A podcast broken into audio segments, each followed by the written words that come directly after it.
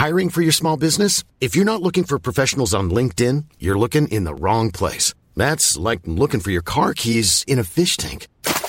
LinkedIn helps you hire professionals you can't find anywhere else, even those who aren't actively searching for a new job but might be open to the perfect role. In a given month, over 70% of LinkedIn users don't even visit other leading job sites. So start looking in the right place. With LinkedIn, you can hire professionals like a professional. Post your free job on linkedin.com slash people today. When you're ready to pop the question, the last thing you want to do is second guess the ring. At Bluenile.com, you can design a one-of-a-kind ring with the ease and convenience of shopping online. Choose your diamond and setting. When you find the one, you'll get it delivered right to your door. Go to Bluenile.com and use promo code LISTEN to get $50 off your purchase of $500 or more. That's code LISTEN at Bluenile.com for $50 off your purchase. Bluenile.com code LISTEN.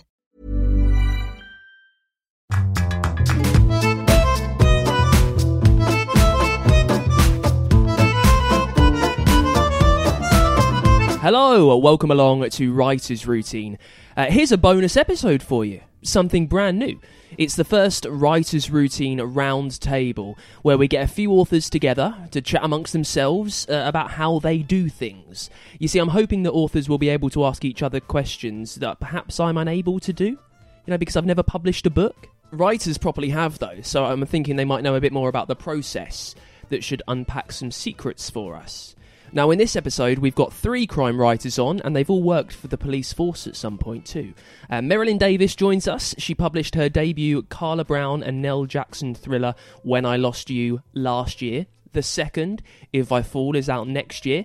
Uh, also, Rebecca Bradley's on. She's published quite a few novels, I think around eight. Uh, mostly D.I. Hannah Robbins books. Uh, there are a few standalones in there as well. Her newest book is A Deeper Song. It was out earlier on this year. Uh, also, we've got Neil Lancaster on the show. He shared his proper routine with us earlier on this year. Uh, he's published two Tom Novak thrillers, a third is out shortly, and he's got other ideas in the pipeline as well. Uh, now, we talk about the editing process, how they get that very first idea, and how working in the police set them up for a second career at writing all about crime and what they knew. Uh, and we talk about the difference in planning for series and for standalone books.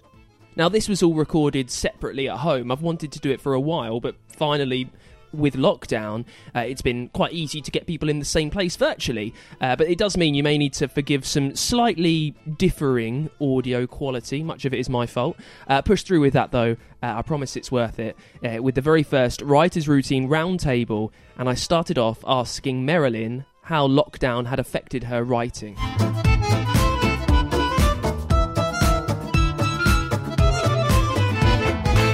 Um, I've given up completely, and what I'm doing is sort of trying to boost.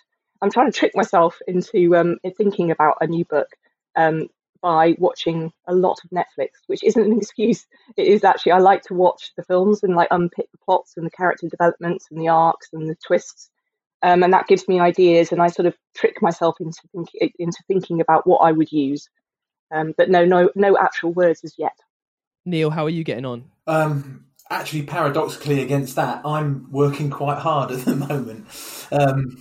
because um, as as you remember, Dan, when I came to see you, I was literally delivering a manuscript. That was at the beginning of March to my uh, publisher, and that went through, shall we say, a tricky developmental edit. I, I, I whinged to, to Rebecca quite a bit about this. Actually, you might remember Rebecca, but I went into a bit of a rant, rant about it, which was completely and completely not deserved. The actual everything, all the points they made were actually valid. So it, it took me a good while to sort that out. So that sort of was like forced labour. I had to do it. I didn't have to.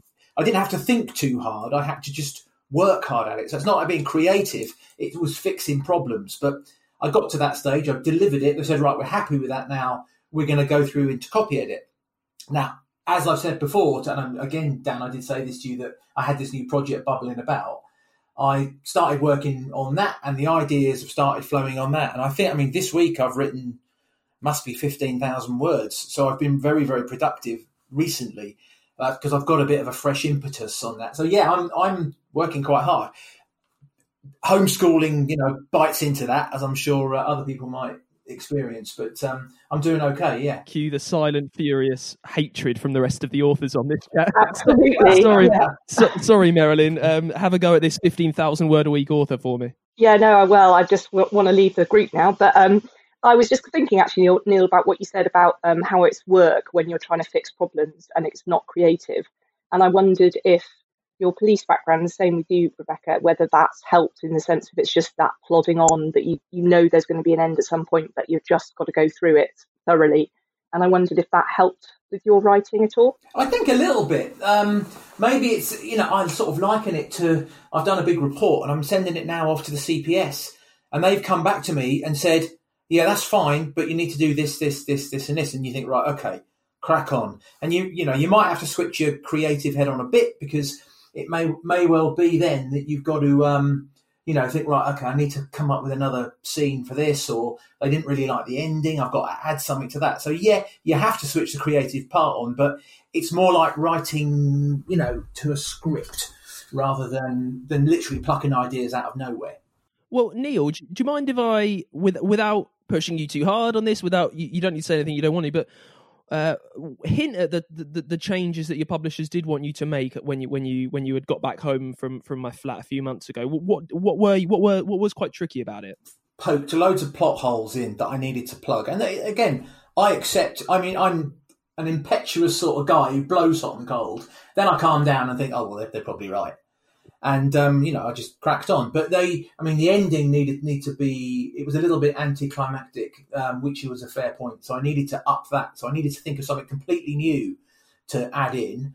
Um, there were other things where he, they didn't think the dialogue was snappy enough, and it, it, that's a funny one. That's where someone is just saying this page here, it's just not good enough.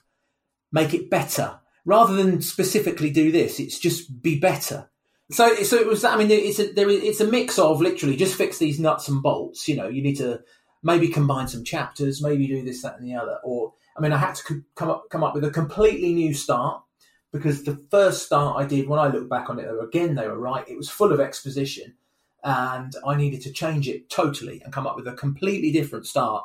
I also needed to come up with a completely different ending, and I've got to be honest, it's a much better book as a result of all those changes. So, you know, I needed to just get over myself, basically. I think that's what, um, sorry to come in, but um, that's the thing that I found amazing working on with an editor is that I think loads of people think that you, you're told what to write with an editor. They, they come in and they go, right, this page on three sentences down is really bad. You need to do this instead. And they don't. They just go, it's much more broad strokes. And um, and that's what I love is that when they give you the broad strokes and you think actually now I have to be a little bit creative about how I address that and how I change it. Um, so that's I think it's amazing working with an editor, but a lot of people I think don't realise that it, they don't tell you what to do. They just say this isn't working, sort it out. Rebecca, how did you deal with that? So w- when you're told by, I mean, uh, I think you've published more books than Merrilyn and Neil. Uh, what, what have not that it's competition, please. What how do how do you kind of deal with it, Rebecca, when you, an editor says to you, "Look, this this isn't good enough. You need to change a couple of pages." What, what do you do? I prefer the editing process than the first draft process, to be honest, because the editing, you've got scaffolding there, you've got something to work with, whereas the first draft, all you've got is the blank page staring at you. Um, and yeah, editing is just, you've got somebody, like Merrilyn says, you've got the broad strokes of somebody saying, look, this first section needs work. And then you've got to work out what they mean by that and how to fix it. But you do have ideas because the whole book is there in front of you. Have you got a process? Have you got a process now? Sorry, Rebecca. Have you got a process now uh, of where you start when you are trying to find that out, when you are working that out? I think it's different with each book. Sometimes you can fix the small things first if they're not going to have an impact on the whole story. Because sometimes if you fix something, it can impact the whole story and you have to go through the whole book. Um, but what I found with the last one is I had to rebuild the book from the very first page onwards. So I copy and pasted every chapter one at a time over to a new document, edited that chapter, wrote new chapters in as I came to them, and just built it up from the ground up again.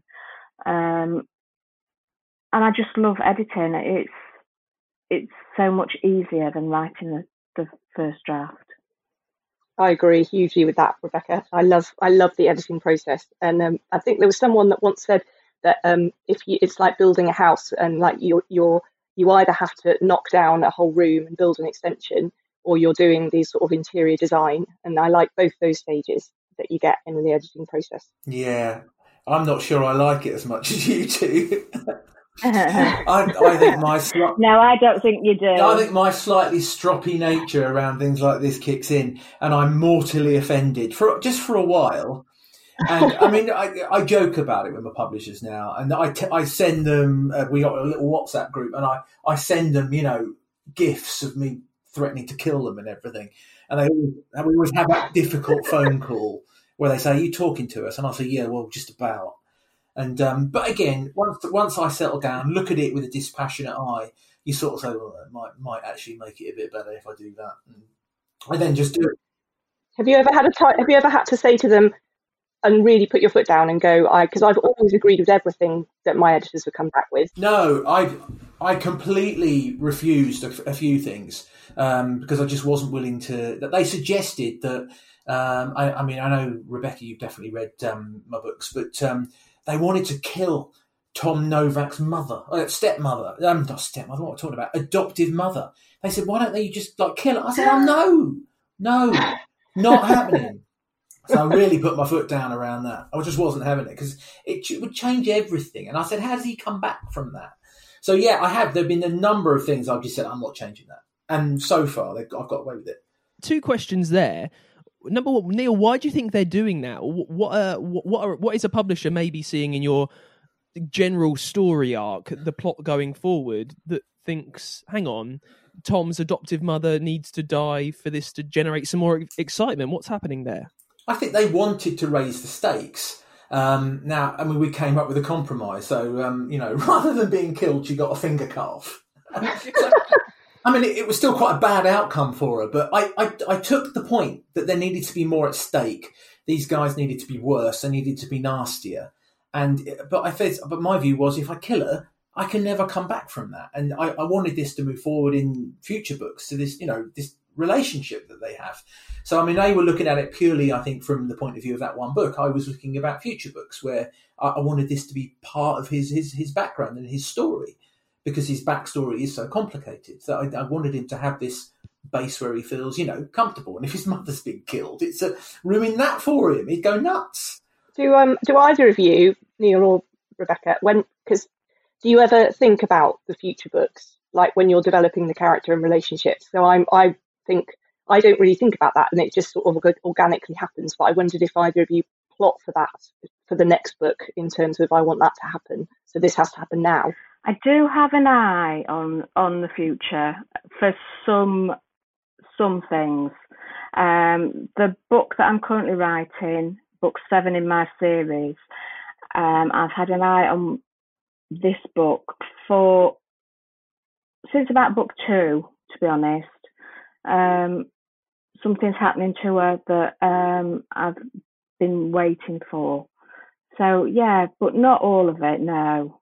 Rebecca, why are you, uh, without the pun, why are you pulling the trigger on it now? Why have you waited so many books uh, to finally make this happen? W- what's been going on a-, a, long time and now it's right? Because I wanted it to be a, a gradual event rather than something that you just write on the page and say, right, this is happening now. It want, I wanted it to feel more natural um, of a an event and um, events that happened in the last book have meant that we're at that point where this can happen to the character. Neil, what about you? So you, have some idea of what's happening in the future because you didn't want uh, Tom's mum to die. How how much of an idea do you have going forward of, of how many books maybe there'll be? What what Tom is going to do along the way? Yeah, I mean it's a it, this is again another tricky one because I'm actually writing something completely different at the moment as well. Not not a Tom Novak book at all, but I'd like to go back to Novak in the future. But to me, the arc that I'm in, in the books I'm looking towards is the development of him as a person, as opposed to future plots or future things that might happen to him. Um, so it, to me, it's about how he develops as a, as a person. Um, you know, because he has a bit of a problem with empathy because of his upbringing, and I want there to be some type of development in that. Whereas his sense of empathy perhaps starts to develop because of the relationships he has. So it's about planting some seeds with the relationships he's building with some of the other key characters in the book, where in the future this might help him. This might help him and his personal development. So it's not about the stories; it's about the character. So they're the sort of seeds I like to perhaps sow. Um, as a, I think that's exactly exactly it, isn't it? I think it's all because it's always about the character, really, um, in books. And I think planting those seeds, like the backstory of my two characters, is very much something that I want to unpick in the future because of that. Exactly what Neil says is like developing who they are and for them to grow through that. Um, and I think most of our books are all about character, aren't they? Really, more than the plot sort of hangs off them. Really. Yeah, very much so for me. So, do you know Merrilyn any of what's going to happen to your characters? Um, I know that. Well, I'm a bit in love with my DCI, um, so I'm sort of wanting my crime analyst to maybe have something to do with that in terms of just. But the, a lot of my book, one of the aspects of my book is very much about the relationship between the crime analyst, who's a civilian, and the police and how that sort of plays out because she's one of them, but she's not actually one of them, and how that dynamic works. And so I'm quite interested to explore that side of their relationship because he's quite pro analyst, whereas her DS is quite sort of hands off with her a bit. And it's to to sort of break down those those sort of interpersonal things that are going on between the two. So I know that I want that to happen, but um, not other than that, no, not really. Yeah, I I mean I got something similar. Is that um, my protagonist Tom has this sort of sidekick that he very often works with, who is a, a computer hacker, a German computer hacker who works for the CIA. Now, there's always hints of slight flirtation with them, but he's uncomfortable with it. Now, the amount of emails I've had of people saying, "Oh, you've got to get them together," and I'm, but isn't that a bit cliched? Does it have to be like that? And I, part of me is really a I don't want to write sex scenes. That makes me want to. The thought of that makes me cringe. It makes me want to crawl into a dustbin writing a sex scene. So I'm just not going to do it. But everyone says, and my sister said to me, and I've had emails people saying, "Oh man, you you've got to get Tom and Pet together." And I'm thinking, I don't know, because that then starts to feel like Jack Reacher, where he goes up, meets with them, gets with the girl, and walks off. And I thought that's just not who he. Is. I don't want I want, you know, because Pet is a strong female character. I love writing her. She's terrific. And do I want her to be the girl who just falls in, in love and in bed with the hero? And I, I don't know that I do. I had, it's interesting actually, because I had a reader say to me, um, I was saying, I said about this that I really like the idea of them getting together, and he was mortified by it because he really didn't want um, my DCI Bremer to have to, to be focusing and championing Carla, but just because he wants to get into bed with her. And he said that he would hate the idea of them getting together. So that's actually a really good point that sort of goes along with what you're saying. Can I quickly jump in there? And it's it's quite a delicate question, I'd imagine, for writers who want to sell books to answer. Um, but how much are you writing something to to deliberately try and second guess uh, a reader? Uh, you, you, don't at all want your plot to be predictable. You, and almost if a reader wants you to do something, you might take a left turn there because you desperately want it to be all your original thought. How much of that kind of comes into it, Rebecca? I think you've got to be really careful if you, to write for your readers because there's one um, infamous case of this where Patricia Cornwell killed a really main character. Um, was it Ben Benton was his name? um, Scarpetta's husband, and she had such a backlash, she brought him back. Um, so how did she do that? I, I can't remember. I read it. I was reading. yeah, I was reading the books at that point, and she she had such a backlash from the readers. She listened to the readers, and she brought him back. I don't think they'd ever found his body, so they managed to bring him back. Or even if they oh. had found his body, they'd misidentified him or something. Um, and I, I, it just didn't feel right after that because she'd listened to them and it just made everything she'd written about his death feel wrong. So I think you've got to be careful about listening to readers and what they want because I don't think they know what they want. They're just enjoying the series and what you give them. Um, and I think you Yeah, I know that. everything that's best to a, mostly. Um, but I don't think you can, to the degree that she did it, and she actually brought a character back from the dead. I don't think you can follow what you're asked to follow by readers. I think you have to be very careful. You, you know, I, I think firstly you need to write for yourself. You've got to be passionate about the project, and I think, I think to try and write to please readers that you don't know, and there's a million of them. Hopefully, anyway, it'd be lovely if they were going to. Um, I think to write for a reader is hard. I think I have to write to write a book that I would want to read, and you've got to be so careful with a character that may be popular it was Lin Anderson, who is a, a, terrific author, and she's a good friend of mine now. And she, when I first sort of saw her speak, she said, One bit of advice I got is if you're going to be killing a popular character, be ready for the fallout because people won't like it. Mm. That and don't kill a dog. Yeah. Never kill a dog. Yeah, I was going to say Yeah. that. Don't kill a dog. I do think though that even though we don't, I don't think it's. I think you're right, both of you, about not writing to to a reader for what they want to to see as a plot development or whatever. But I do. I don't know about you two, but whenever I'm writing, I will not necessarily the first draft as much, but no, indeed the first draft. I always think, what will the reader be thinking now? So at each page, I think to myself, where do I want the reader to be? What do I want them to be thinking? So to me, I wouldn't write for the reader in terms of what they want me to write, but I certainly always keep them at the forefront when I am writing. Does that make sense? Yeah, I think you're more thinking of what kind of emotions do you want the reader to be feeling?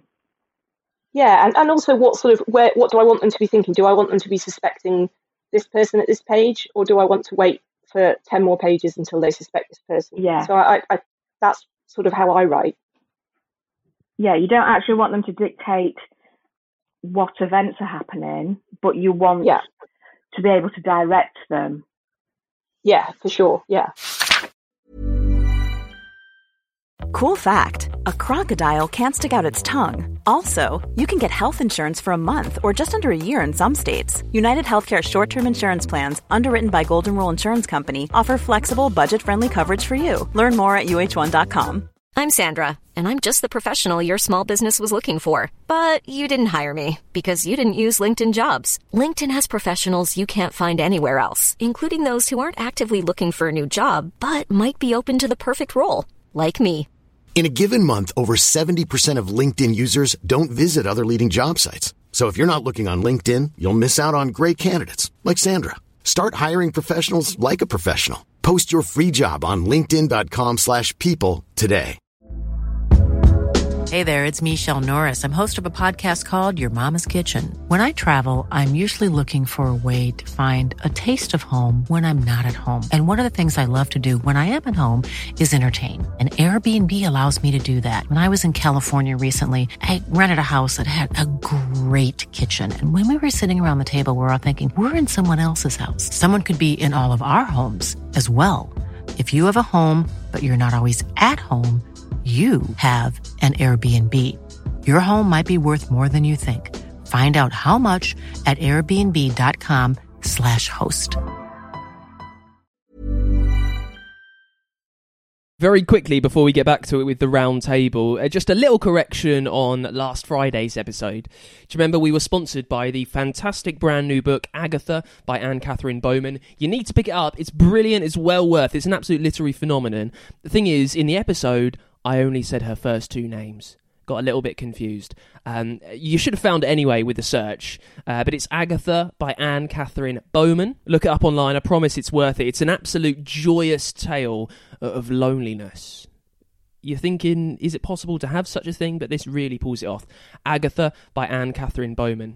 And remember, you can have your book sponsoring the show just like that. If, if you've bought out a new novel recently and its release maybe has been slightly, utterly ruined by lockdown, uh, why, why not sponsor the show for an episode? Because I will give it a big old passionate plug. Your book uh, can pretty much take over an episode of Writer's Routine. To do that, you need to get involved at Patreon. Now, the good thing is, because everyone who listens to the show, almost by definition, has an interest in the craft and the process of writing, I know that all the books that we get sponsored by, and I will push to you, um, will be worth it. I'm not just doing it for the sake of it, because these stories will have been worked so hard over, and they deserve to be out there. They deserve to be read and they deserve to be shared amongst the writing community that we've got going on. You can find out more about that, by the way, over at patreon.com forward slash writers routine. You can support us over there any way that you like, really. You don't have to sponsor a book. If you've not got one out, maybe you just want to thank us for over a hundred episodes of tips from some of the best authors. If you've learned anything along the way that's helped the way that you write, you can show us your appreciation and, and get a little bit of merch uh, for doing it as well over at patreon.com forward slash writers routine. Doesn't have to be a lot. I really do promise. Just a dollar or so a month goes an incredibly long way. Right, let's get back to it then with our first ever Writers Routine Roundtable. We've got Merrilyn Davies, Rebecca Bradley, and Neil Lancaster on the show this time, all talking about how they get stuff done. Now, we pick things up chatting about how you pick things up uh, when writing the second book of a series. You've put so much work into the first. You've given everything to your character. You've kind of told their story. It's finally out there, and, and now you need to pick up the pen and go again and find out more about your character. How does that work? How do writers cope with that? Merrilyn starts us off. Initially, I hated every single minute of it, and I probably spent about three months hating every single word I wrote and every single time I sat down at my desk I wanted to just give up. And I and I think it was it was a really weird process because I'd just been published and that was everything I'd been working for and that's all I wanted in, in my life. That was my dream. And then it happened and it was all a bit of an anticlimax sort of really. And I thought and I and I went through this awful existential like do I want to be a writer? Is this what I want? And it really stopped me writing. And also um, I'd written a really detailed synopsis um, as a sort of pitch for the second book. And and I found that just sucked all the creativity out of it. And I felt like I'd already written it, but just in three pages instead of 400. Um, so I just then ditched everything I'd thought of and I just started writing again about a book I wanted and, and letting it take me where it wanted to go rather than trying to shoehorn it in. And then and then it was and then it was great again. And then again the editing process was brilliant. So I, I love doing that. But um initially it was absolute hell. Had, you, had you written a synopsis for the first one no, I'd written so that one I didn't write a synopsis for that other than a very very brief sort of overview. I hadn't written a detailed one for my editor, um, and she asked me to, to do one, so I did it. And I just felt like, and, it, and it's nothing like that now. It's nothing like the synopsis I gave her. Um, it's much better, hopefully. But um, yeah, so I hadn't done that before, and I, I think I would very much resist doing that again because it really did stump me for a good three months. No, because I know I was kind of my podcast was brought into this chat on on Twitter talking about the synopsis. So we'll come to that in just a sec. Uh, very quickly, Rebecca, you said that you're into working on your seventh uh, Hannah Robbins book now. Is that right? Yes, that's the one I'm writing now.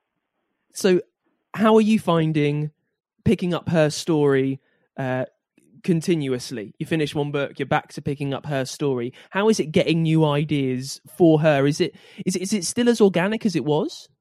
Um, yeah, I have a notes pad on my phone, as everybody does, and there are ideas on there that just continually grow. Um, but I do find that I need a break from writing the same series um, continually. So uh, there's a couple of standalones. Um, there's a start of a new series that is with my agent um, at the minute. So I can't I can't work with one series continually. I do need a break from it. Um, but I enjoy writing it still. Um, I like going back. It's like putting on a comfy pair of slippers. uh, Neil, you're so going dark and going rogue were out in, in quite close to each other, weren't they? Yeah, going uh, going dark came out in April last year. Going rogue came out in November. Um, the third, going back, is hopefully fairly imminent. Um, you know, the publishers once they get going, they'll they'll do it pretty quick. But they've been fairly busy with some bits and bobs. But yeah, we, we and you know, obviously me stropping around with the development led um, but, but, now we're past that, and I've you know given them something they're happy to work with. Um, we should be fairly ready to go. But I mean, I say I really wanted to explore writing something different and I wanted to give it a very heavy Scottish feel, living where I do.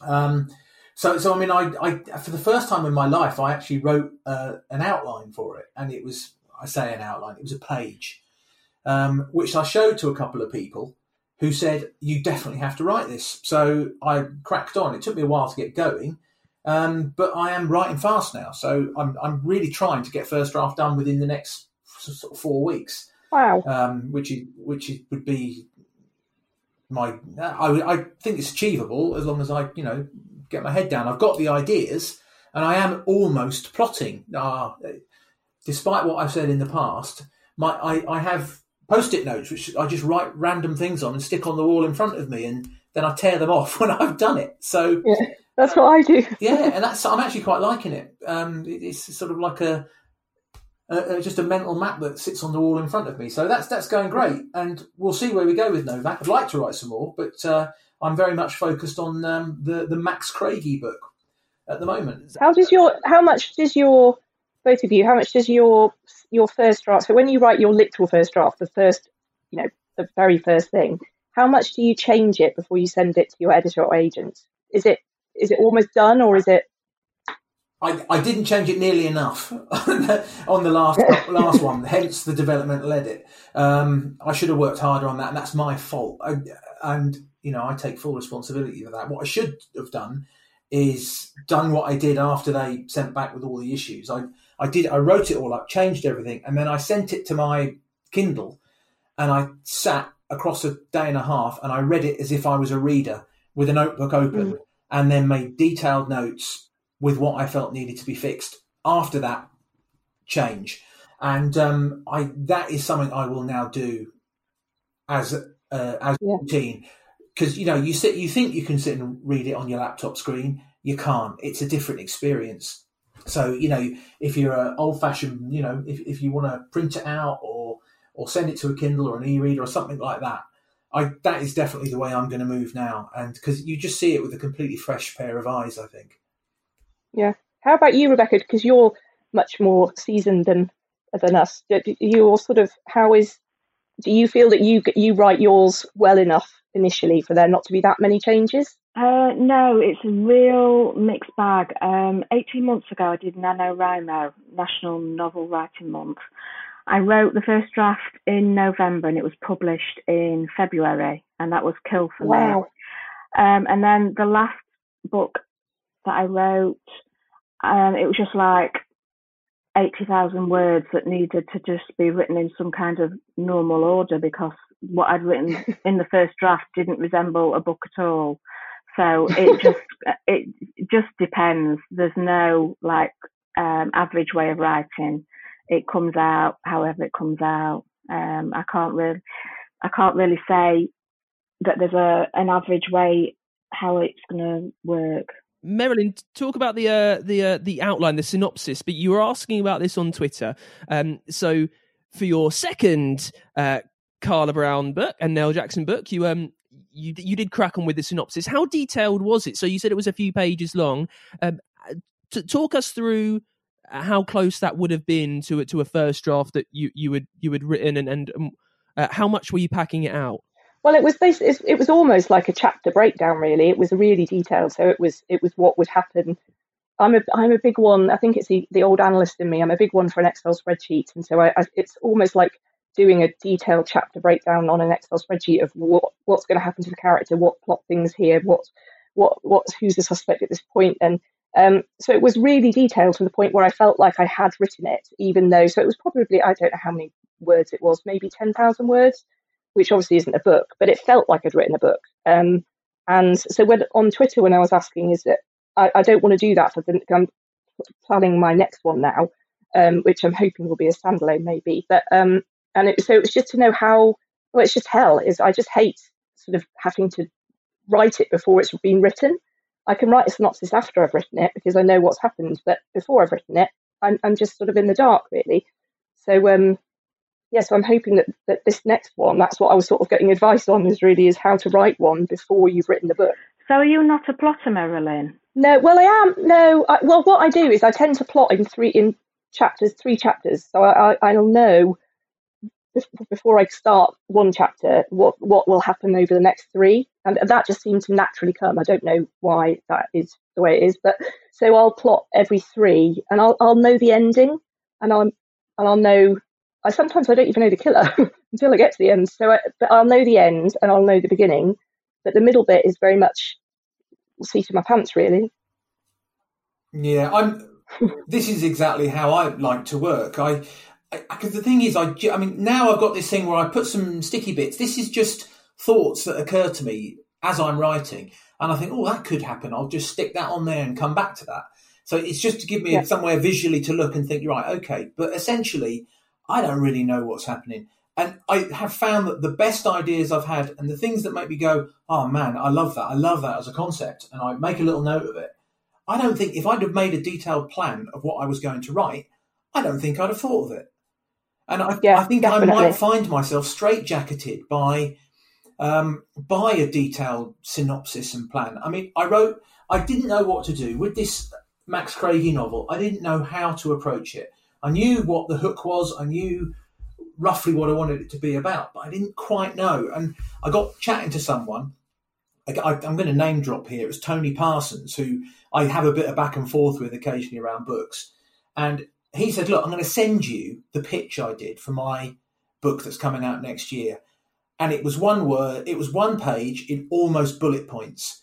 And it was just a flavour of the book. It was just this succinct pitch about what who the protagonist was, what was the problem, how this was likely to be resolved. But it was the sort of thing that you would give to a, a publisher to pique, I mean, pique their interest. Now, of course, he's Tony Parsons. He's going to get a gig because he keeps writing bestsellers.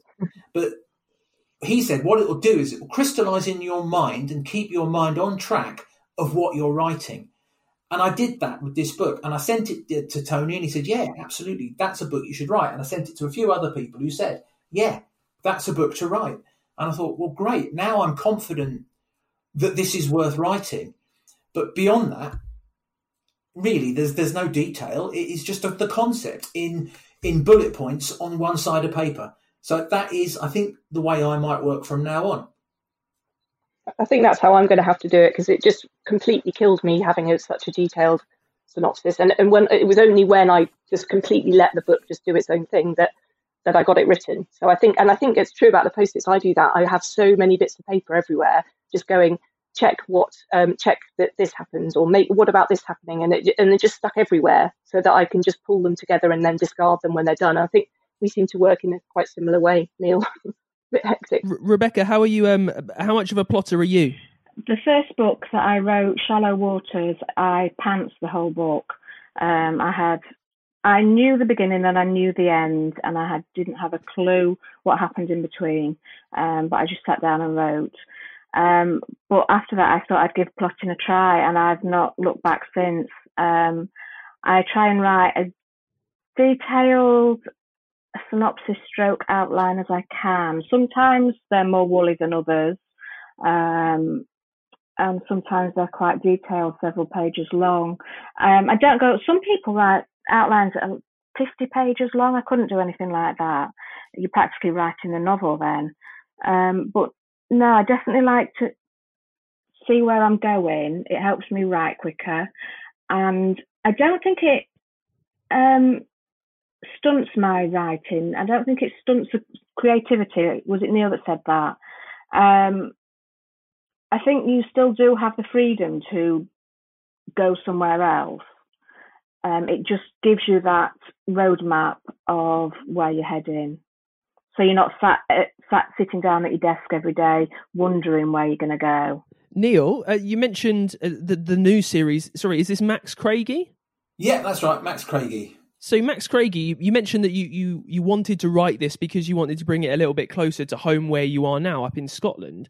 Um, how was the process of coming up with the character and and the basis of the plot if you know that if you know right i'm going to write my next book in my next series in scotland wh- where do you begin in tr- creating now uh, a character who is useful to you and also different from tom novak it, I mean, it all came from at Christmas. We we spent some time um, with some friends in a house, big house in Scotland, and uh, there's a number of people from a fam, a big extended family there, and we just jumped on board. Now, in amongst this family was this old guy, well in his 80s, who used to be a cop in Scotland back in the 60s, now lives in New Zealand and has done for many, many years. And he was a real crime fan, real crime fiction fan. And he said, I'm telling you this story because this is exactly what prompted me to write this book. He said, I was years ago, we were doing some research for the, my wife's side of the family around sort of genealogy, and we went to this old graveyard in Caithness, which is the very far north of the country, very very wild. We went into this old tumble down graveyard. There's no church; it's just in the middle of nowhere. And we go to this, I see all these gravestones, and I managed to clear all the moss off this grave uh, slab that's on the ground. Because the only thing that was written on it was this grave never to be opened. And I thought, come on, oh, come thought- on. whoa. Now that is that's a way to start a book, isn't it? That's a way to start a book. So I thought, right, well, how do I use that? And I then I, I thought, well, I, I don't want to write a traditional t- tartan noir. I haven't got the writing chops for that. It's not not me, and I'm not sure it's a particularly helpful term either. I still wanted to write a thriller. So how do I make it really crimey, really thrillery, less of a who done it type of thing? You know, I'm not going to try and write Rebus. I, I'm not clever enough. I'm not going to try and write, you know, Ann Cleeves and Shetland. I, I'm just not that good a writer. But I thought I can write a. What I want to do is write a page turner where that is where it starts. And I then introduced the whole gangland theme to it, and it's a gang boss and someone gets killed there, and it develops on from there. So it all started from that one story from this old guy in a house at Christmas. And from then I just thought, right, okay, I need a detective. And I just plucked the ideas out out of, you know, out of thin air. I, I, I also like to write what I know a little bit. So I give it a London angle that he's just come back to Scotland, having spent 15 years in the Met. So I can, I don't need to do too much research, basically. Sorry, you say right what you know, and the um, your Max being in the Met because you were in the Met, and I, th- I think I think all, all three of you have police connections. Is that right, Neil? You were in the Met. Um, Merrilyn, you were a, you were a crime analyst. Is that right? Yeah, as a crime analyst in the Met. And and Rebecca, you were a police detective. Yes, yes, I was.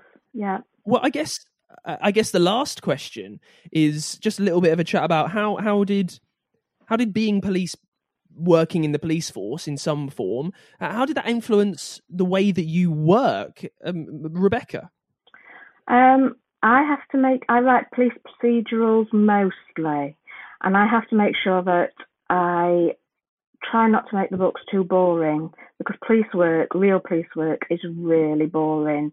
It's exciting for about five minutes, and then there are about two weeks worth of paperwork to uh, write up the uh, five minutes of exciting. Um, so yeah, it's about trying to make the book um, realistic without actually making it realistic. What people would think is realistic, if you know what I mean.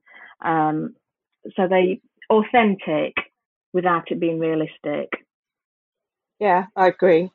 Definitely. I use um I think um for me as an analyst, um so we have this I2 tool that's like an analyst notebook and you plot your suspects and their associations and what crimes they've done and it's a visual interpretation of, of what's happening to help officers and that's how I plot. I have to do it by hand and I and I plot it in the way that I would have, have sort of detailed a crime that had happened or an association page that and and so that informs my work very much i think in the way that i i visualize it and how i actually approach it and then just dropping in little bits of of police knowledge without over over sort of like uh, sort of piling on all of the police procedural stuff just little bits of it here and there.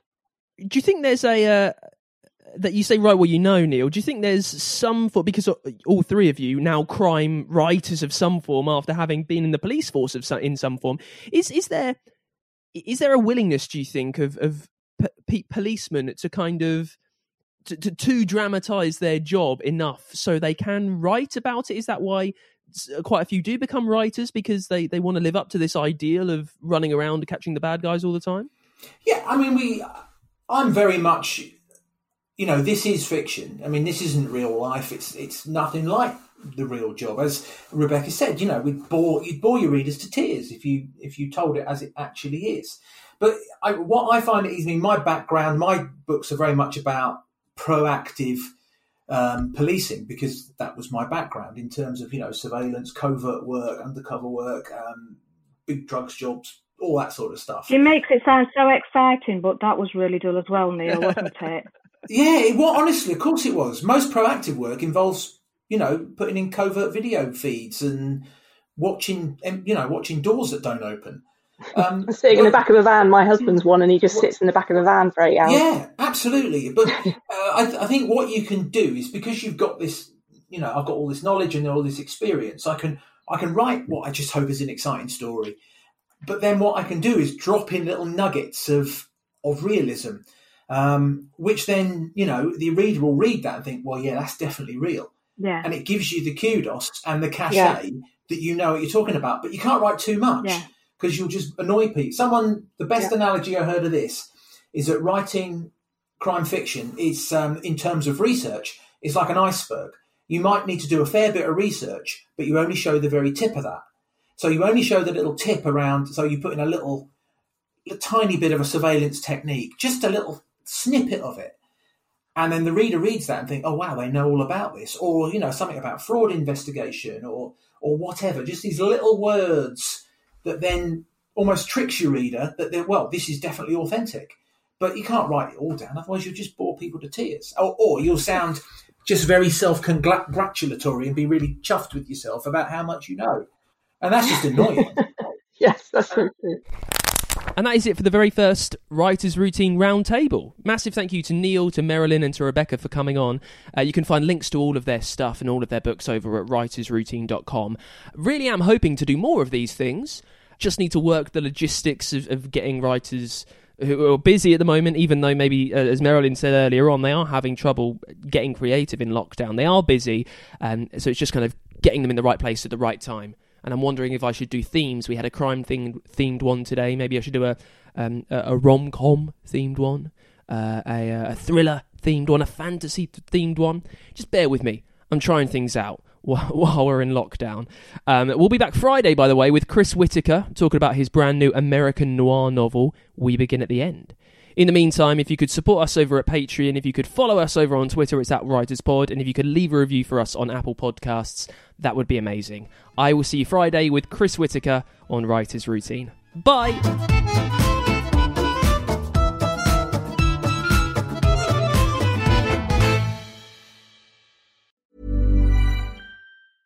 Even when we're on a budget, we still deserve nice things. Quince is a place to scoop up stunning high-end goods for 50 to 80% less than similar brands. They have buttery soft cashmere sweaters starting at $50, luxurious Italian leather bags, and so much more. Plus, Quince only works with factories that use safe, ethical, and responsible manufacturing. Get the high-end goods you'll love without the high price tag with Quince. Go to quince.com slash style for free shipping and 365-day returns. Even when we're on a budget, we still deserve nice things. Quince is a place to scoop up stunning high-end goods for 50 to 80% less than similar brands. They have buttery soft cashmere sweaters starting at $50, luxurious Italian leather bags, and so much more. Plus, Quince only works with factories that use safe, ethical, and responsible manufacturing. Get the high-end goods you'll love without the high price tag with Quince. Go to quince.com slash style for free shipping and 365-day returns.